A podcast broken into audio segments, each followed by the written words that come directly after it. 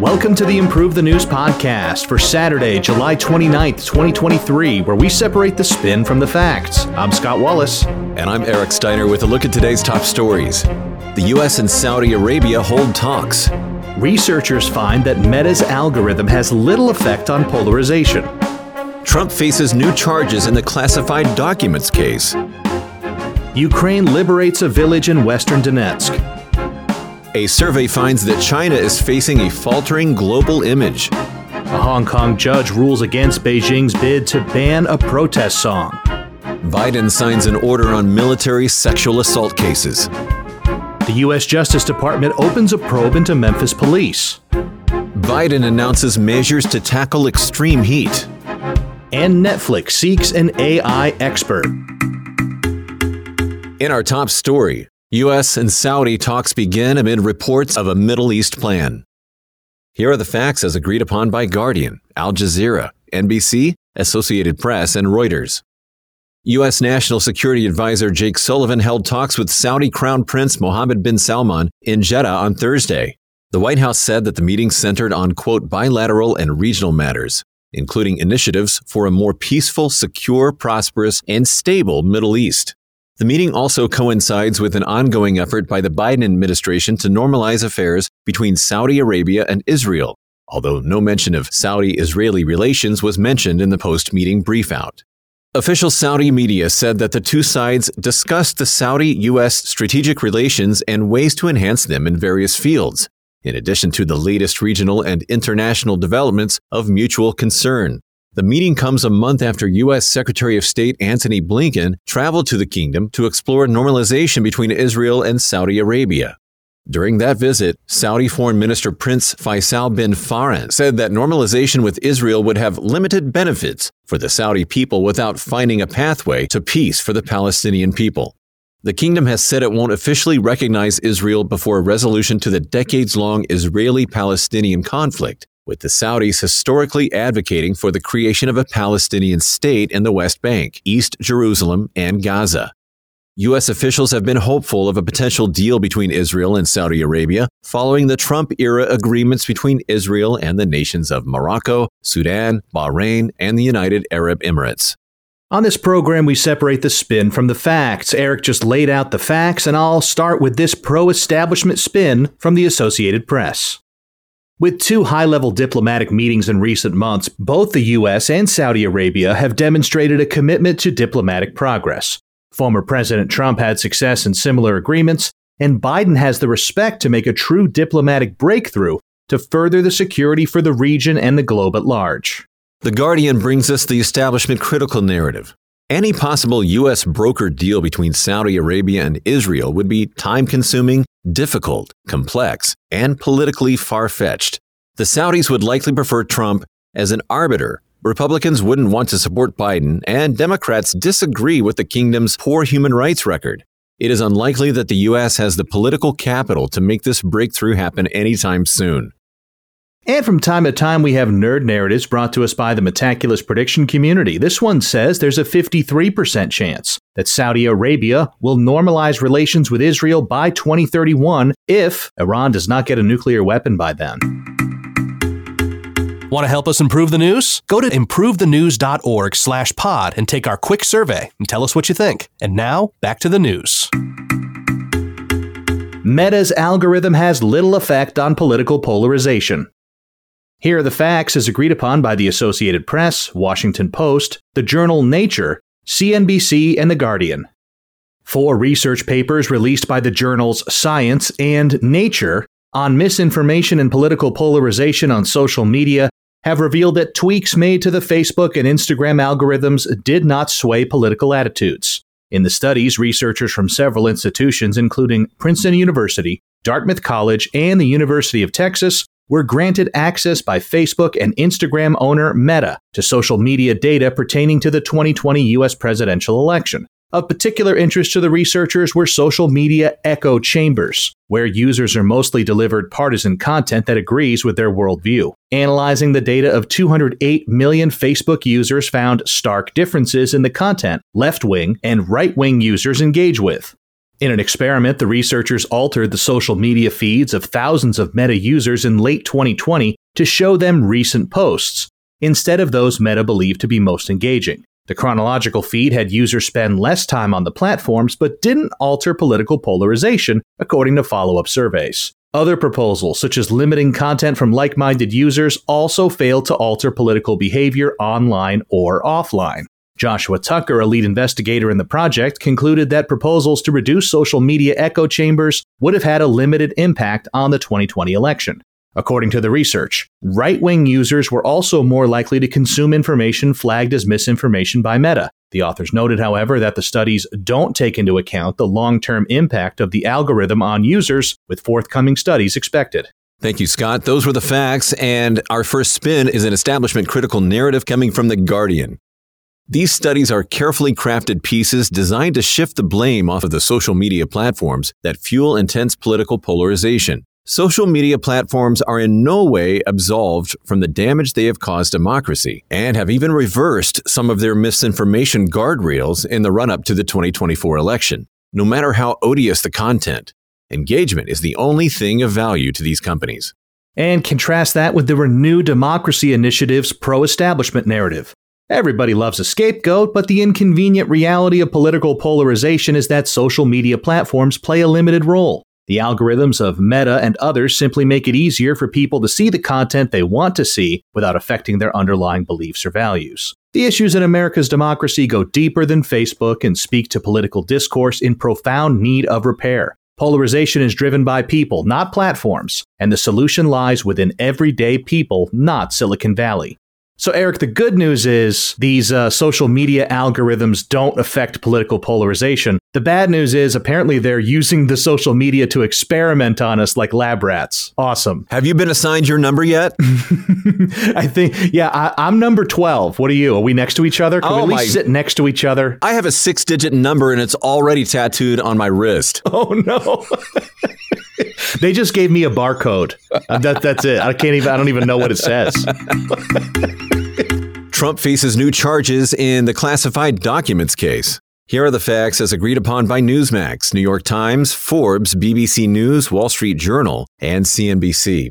Special counsel Jack Smith on Thursday brought new criminal counts against former President Trump in the Mar-a-Lago classified documents case, adding to the thirty-seven counts he already faces in the investigation.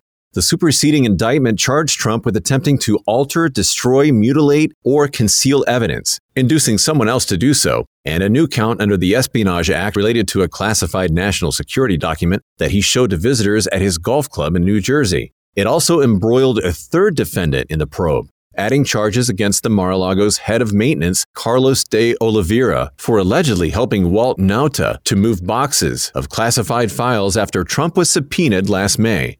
De Oliveira is also accused of conspiring with Nauta, who received two additional charges of obstruction in the revised indictment to delete footage from security cameras, which prosecutors claim shows illegally held documents being moved. Smith's office announced the new indictment just hours after Trump's legal team met with prosecutors to reportedly prevent possible federal criminal charges related to alleged election interference in twenty twenty and the January sixth Capitol riot. Donald Trump accused Smith and the U S Department of Justice of charging and investigating him to harm his chances of winning the twenty twenty-four Republican presidential nomination and defeating President Biden. We have an anti-Trump narrative on this story from the Washington Post. This case against Trump has just gotten stronger after the superseding indictment charged the former president not only with failing to return the files and obstruction of justice, but also for a presentation concerning military activity in a foreign country, allegedly Iran. Additionally, it adds a wealth of evidence of Trump's obstructing efforts and a third defendant, who's a strong candidate for flipping. The walls are closing in on the former president. The pro-Trump narrative comes from Fox News. It's outrageous how politicized the D O J has become under Biden, with these bogus charges further revealing that they are desperately harassing Trump and those around him, as the former president is leading several polls for the White House in twenty twenty-four by a wide margin, Though Smith doesn't have a case, his illegal witch hunt against Trump is at full throttle to get someone else to run against the otherwise lame duck Biden. And we have another nerd narrative coming from Metaculus. This time they predict there's a fifty percent chance that the federal criminal trial of Donald Trump's classified documents case will begin by May twenty twenty-four. Ukraine liberates a village in western Donetsk. Here are the facts as agreed upon by the Kyiv Independent, TASS, Institute for the Study of War, and B B C News. Amid heavy fighting and dense artillery fire, Ukrainian forces said they had retaken the village of Staromayorsk in western Donetsk late on Thursday. The announcement was made in a video of troops published by Ukrainian President Zelensky. One soldier said, "The thirty-fifth Brigade and the Arey Territorial Defense Unit have fulfilled their task and liberated the village of Staromayorsk. Glory to Ukraine." Earlier in the day, Russian President Putin said that Ukraine's counteroffensive efforts had significantly intensified in recent days, but claimed that no progress was made. "The enemy achieved no success on any contact swath," Putin said. "All counteroffensive attempts were stopped, and the enemy was pushed back with high casualties." However, Putin's account was contradicted by the Institute for the Study of War, a U S military-affiliated think tank that tracks battlefield progress in the war. The institute confirmed Ukraine's recapture of Staromayorsk, but also reported that Ukraine had made marginal gains west of Bakhmut in Donetsk. Despite the gains, Ukrainian military officials conceded that progress has been slow, namely in the face of heavily fortified defensive lines dotted with rows of mines. General Alexander Tarnovsky, who is leading Ukraine's military campaign in the south, said Russia's military had displayed professional qualities that prevented Ukraine from advancing quickly. Meanwhile, Russia has also been conducting its offensive operations in recent days, with the Institute for the Study of War reporting that its forces have made clear gains near Svatov and Kremina in the Luhansk region. The think tank also reported that Russia launched assaults in the Donetsk and Zaporizhzhia regions, though did not make any territorial advances. Scott, thanks for providing the facts of that story. We have a round of spins that will begin with a pro-establishment narrative that's being provided by B B C. Although Ukraine's counteroffensive is going slower than desired, it has made a key breakthrough in Staromayorsk and continues to make gradual advances elsewhere. Ukrainian forces are getting closer and closer to breaking through Russia's defensive lines. And TASS brings us the pro-Russia narrative. Ukraine has intensified its counteroffensive in recent days but continues to have no success against Russia's defenses. All attacks were repelled, and Ukraine's forces were forced to retreat while taking heavy casualties. The nerds at Metaculus say that there is a one percent chance that Ukraine will officially recognize a former Ukrainian territory, be that Luhansk, Donetsk, or Crimea, as independent before twenty twenty-four. According to a recent Pew Research report, negative opinions of China rise worldwide. Here are the facts as agreed upon by Pew Research Center, Al Jazeera, The Hill, and U S News and World Report. A new report from Pew Research shows that a median of sixty-seven percent of adults in twenty-four countries have an unfavorable view of China, with negative ratings reaching record heights in high-income countries. With the exception of India, middle-income countries only saw modest increases in negative ratings. The survey asked three hundred thousand adults in a group of countries that include the U S, Mexico, Germany, Australia, Brazil, Israel, Nigeria, Japan, and India about their views on China's economic, technological, and international influence. eighty-three percent of Americans surveyed had a negative opinion of China, just under the eighty-seven percent disapproval rating the country received in Australia and Japan. fifty percent of Americans also view China as the biggest threat to the U S, up from the twenty nineteen report where China was tied with Russia for first place. A median of seventy-one percent of respondents worldwide said they thought China does not contribute to global peace and stability. fifty-seven percent described China as interventionist, and seventy-four percent had little to no confidence in President Xi Jinping's ability to, quote, do the right thing regarding world affairs. When asked to name the world's top economy, China came in second place behind the U S. However, Kenya, Mexico, and Nigeria had a majority favorable opinion of China, while South Korea, Hungary, and Italy saw an increase in their favorable opinion of China from last year.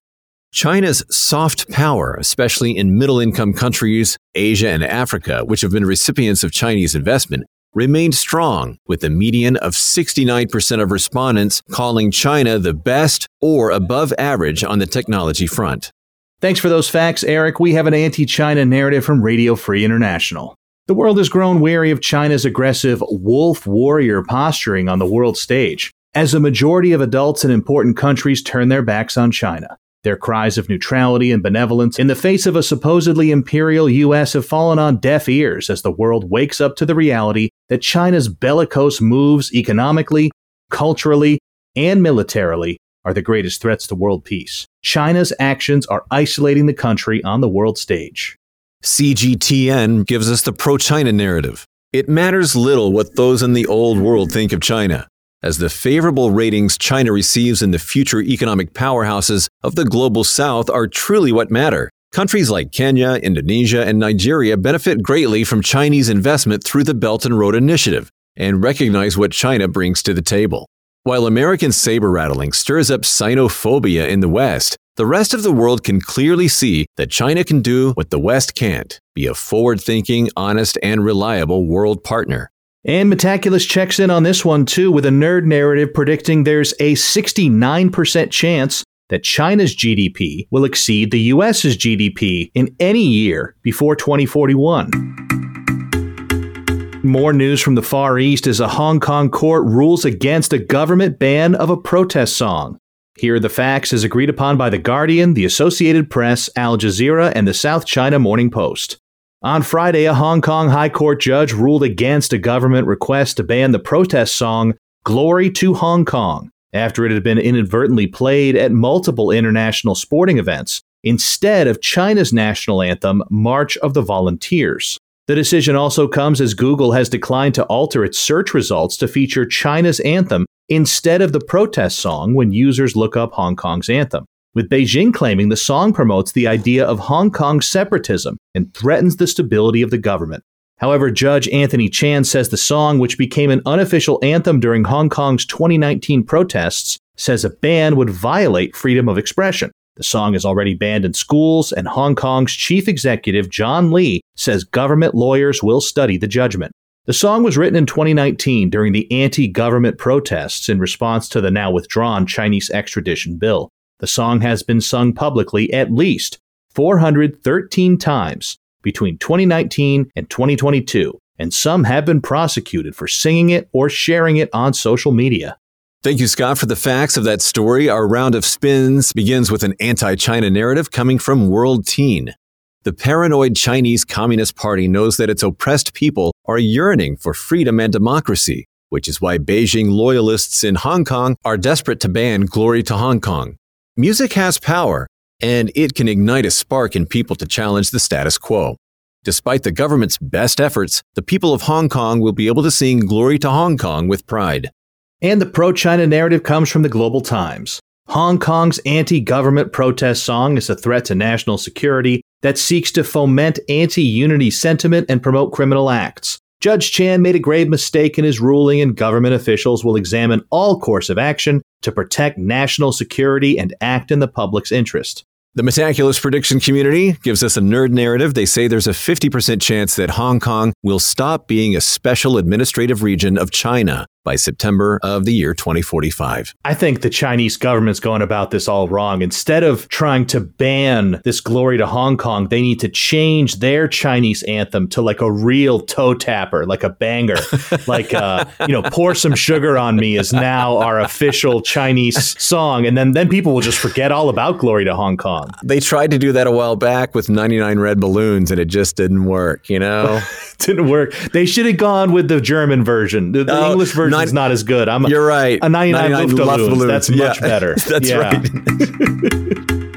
Turning our attention back to the United States as Biden signs an order on military sexual assault cases. Here are the facts as agreed upon by Associated Press, A B C News, Roll Call, and U P I.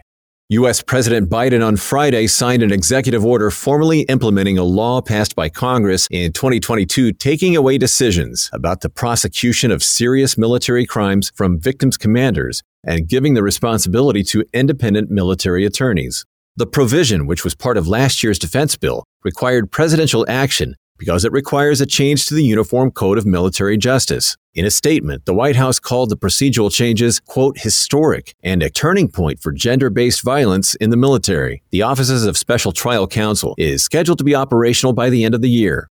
Among the crimes it will deal with are sexual assault, domestic violence, child abuse, murder, manslaughter, and kidnapping. When passing this law, Congress took into account the recommendations about core accountability it received from the twenty twenty-one Independent Review Commission on Sexual Assault in the Military that was produced by the Department of Defense.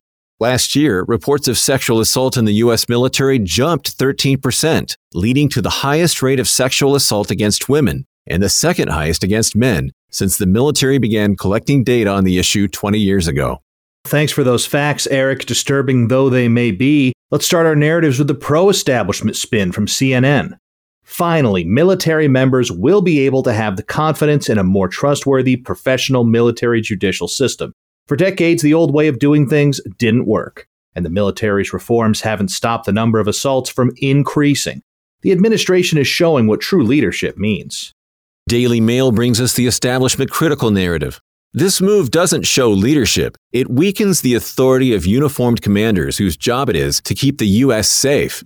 By stripping commanders of this power and circumventing the chain of command, respect for those charged with leading the armed forces will be diminished, leaving the military weaker than before this law was implemented. The D O J opens its investigation of Memphis P D. Here are the facts as agreed upon by U S A Today, Reuters, The Commercial Appeal, Al Jazeera, The Associated Press, and C N N. On Thursday, the U S. Justice Department announced it's opening a civil rights investigation into the Memphis Police Department, or M P D, following the death of Tyre Nichols, a black man who died in the hospital after a January traffic stop. Assistant A G Kristen Clark of the Civil Rights Division said the D O J would examine the M P D's pattern or practice of force and stops, searches, and arrests to determine if it discriminates against black people. She also said a single incident or event isn't solely responsible for the investigation, citing indications that officers use force punitively when faced with so-called insolent behavior, while allegedly disproportionately stopping black people at traffic stops in the majority black city. The investigation will look into M P D as a whole, scrutinizing three areas: its alleged use of excessive force, its use of stop and search, and potential discrimination against black residents. The D O J will also interview officers, ride along with them, and hold community meetings. Video of Nichols' death added fuel to the debate over policing in America, but unlike other controversial police interactions with black suspects, all five officers in this case are also black. The investigation could take as long as a year and follows the Biden administration's recent scrutiny of police departments in other cities, including Chicago, Minneapolis, Louisville, Seattle, and Phoenix. Scott, thanks for the facts of that story. We have two opposing spins, beginning with the left narrative coming from Washington Post. It's taken too long for the D O J to investigate this matter. There's already data showing that black residents are disproportionately targeted at traffic stops and are treated with far more force than their white counterparts in Memphis. Although most of the M P D is black, there is undoubtedly institutional racism ingrained into policing, and the M P D must be held accountable. And we have a contrasting right narrative spin from V Dare dot com. Has America become so woke that even the killing of a black man by five black officers is considered racism? This is a manipulation of the facts of Nichols' death by left-wingers and their media allies who ironically want to make everything about race. Judging this case on its facts instead of using it to create division would be more effective. Biden announces new measures to address extreme heat. Here are the facts as agreed upon by B B C News, The Guardian, A B C News, and N P R Online News. As one hundred eighty million Americans are under heat watches or warnings, U S. President Biden announced measures on Thursday to try to tackle the effects of extreme heat. Major East Coast cities such as Boston, Philadelphia, and Washington, D C were under heat emergencies on Thursday. Biden said the new policies would protect workers, improve access to drinking water, and enhance forecasting.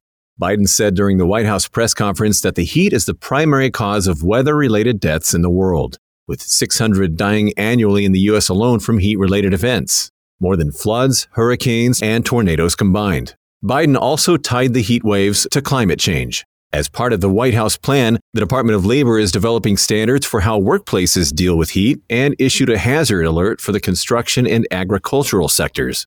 Temperatures in Washington, D C could hit triple digits for the first time in years, and Phoenix broke its all-time daily high temperature earlier this week. This comes as Texas has implemented a controversial bill stripping protections for outdoor water breaks for outdoor workers.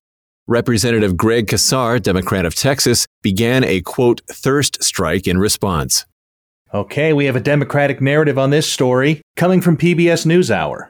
Climate change is real and is here, as large parts of the U S are baking in a record heat wave. President Biden called the Department of Labor to implement the new heat standard for outdoor workers, something desperately needed after the unconscionable Texas ruling. Employers must provide shade, water, and paid breaks. Biden's plan will ensure they do.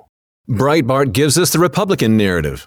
In Texas, the move to alter local water break regulations simply streamlined a patchwork of local laws and cut red tape for private businesses. That law also wouldn't have stopped workers from taking breaks altogether. Even as Biden tries to enact policies about the heat, this administration has to tie it to climate wokeness and overbearing federal government oversight.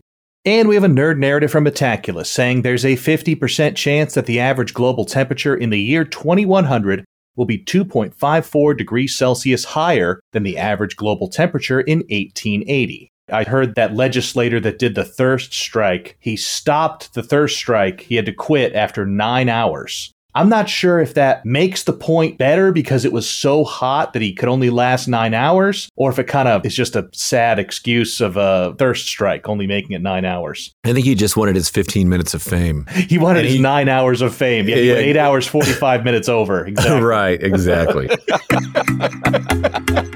Netflix is hiring an A I expert amid Hollywood strikes. Here are the facts as agreed upon by B B C News, Business Insider, The Guardian, and The New York Post.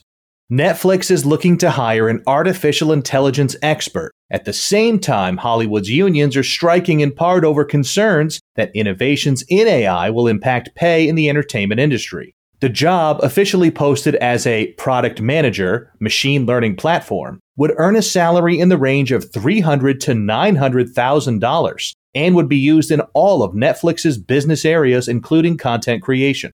The Writers Guild of America has been on strike since May, and SAG-AFTRA joined them this month, the first joint strike in Hollywood since nineteen sixty. The unions have voiced concerns A I could be used to write scripts, reuse actors' likenesses, and do other things that would allow studios to avoid paying humans for creative work. Another Netflix job posting seeks a generative A I technical director for its gaming studio for a salary of up to six hundred fifty thousand dollars. In addition, Disney has listed about a half dozen jobs that are focused on A I and machine learning, and Amazon and Apple are offering positions related to A I and machine learning as part of their media businesses.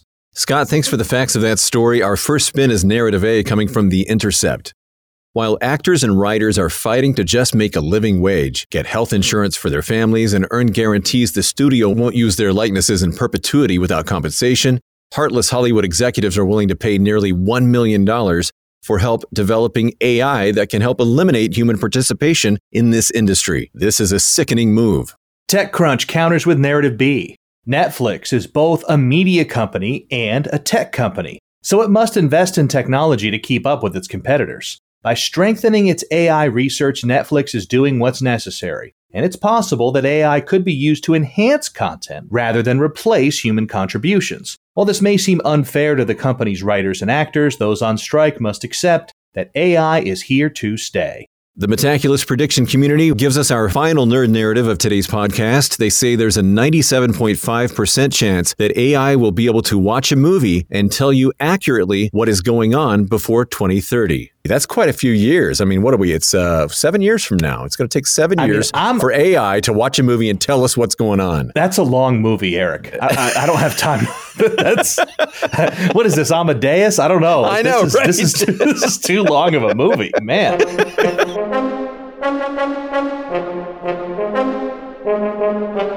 Thanks for listening to the Improve the News podcast for Saturday, July twenty-ninth, twenty twenty-three. Each day, we use machine learning to read about five thousand articles from about one hundred newspapers and figure out which ones are about the same stories. For each major story, our editorial team then extracts both the key facts that all articles agree on and the key narratives where the articles differ. For more information on Improve the News, please visit our website, improve the news dot org. You can also download the Improve the News app on the Apple App Store or Google Play. For Scott Wallace, I'm Eric Steiner, inviting you to join us next time on Improve the News.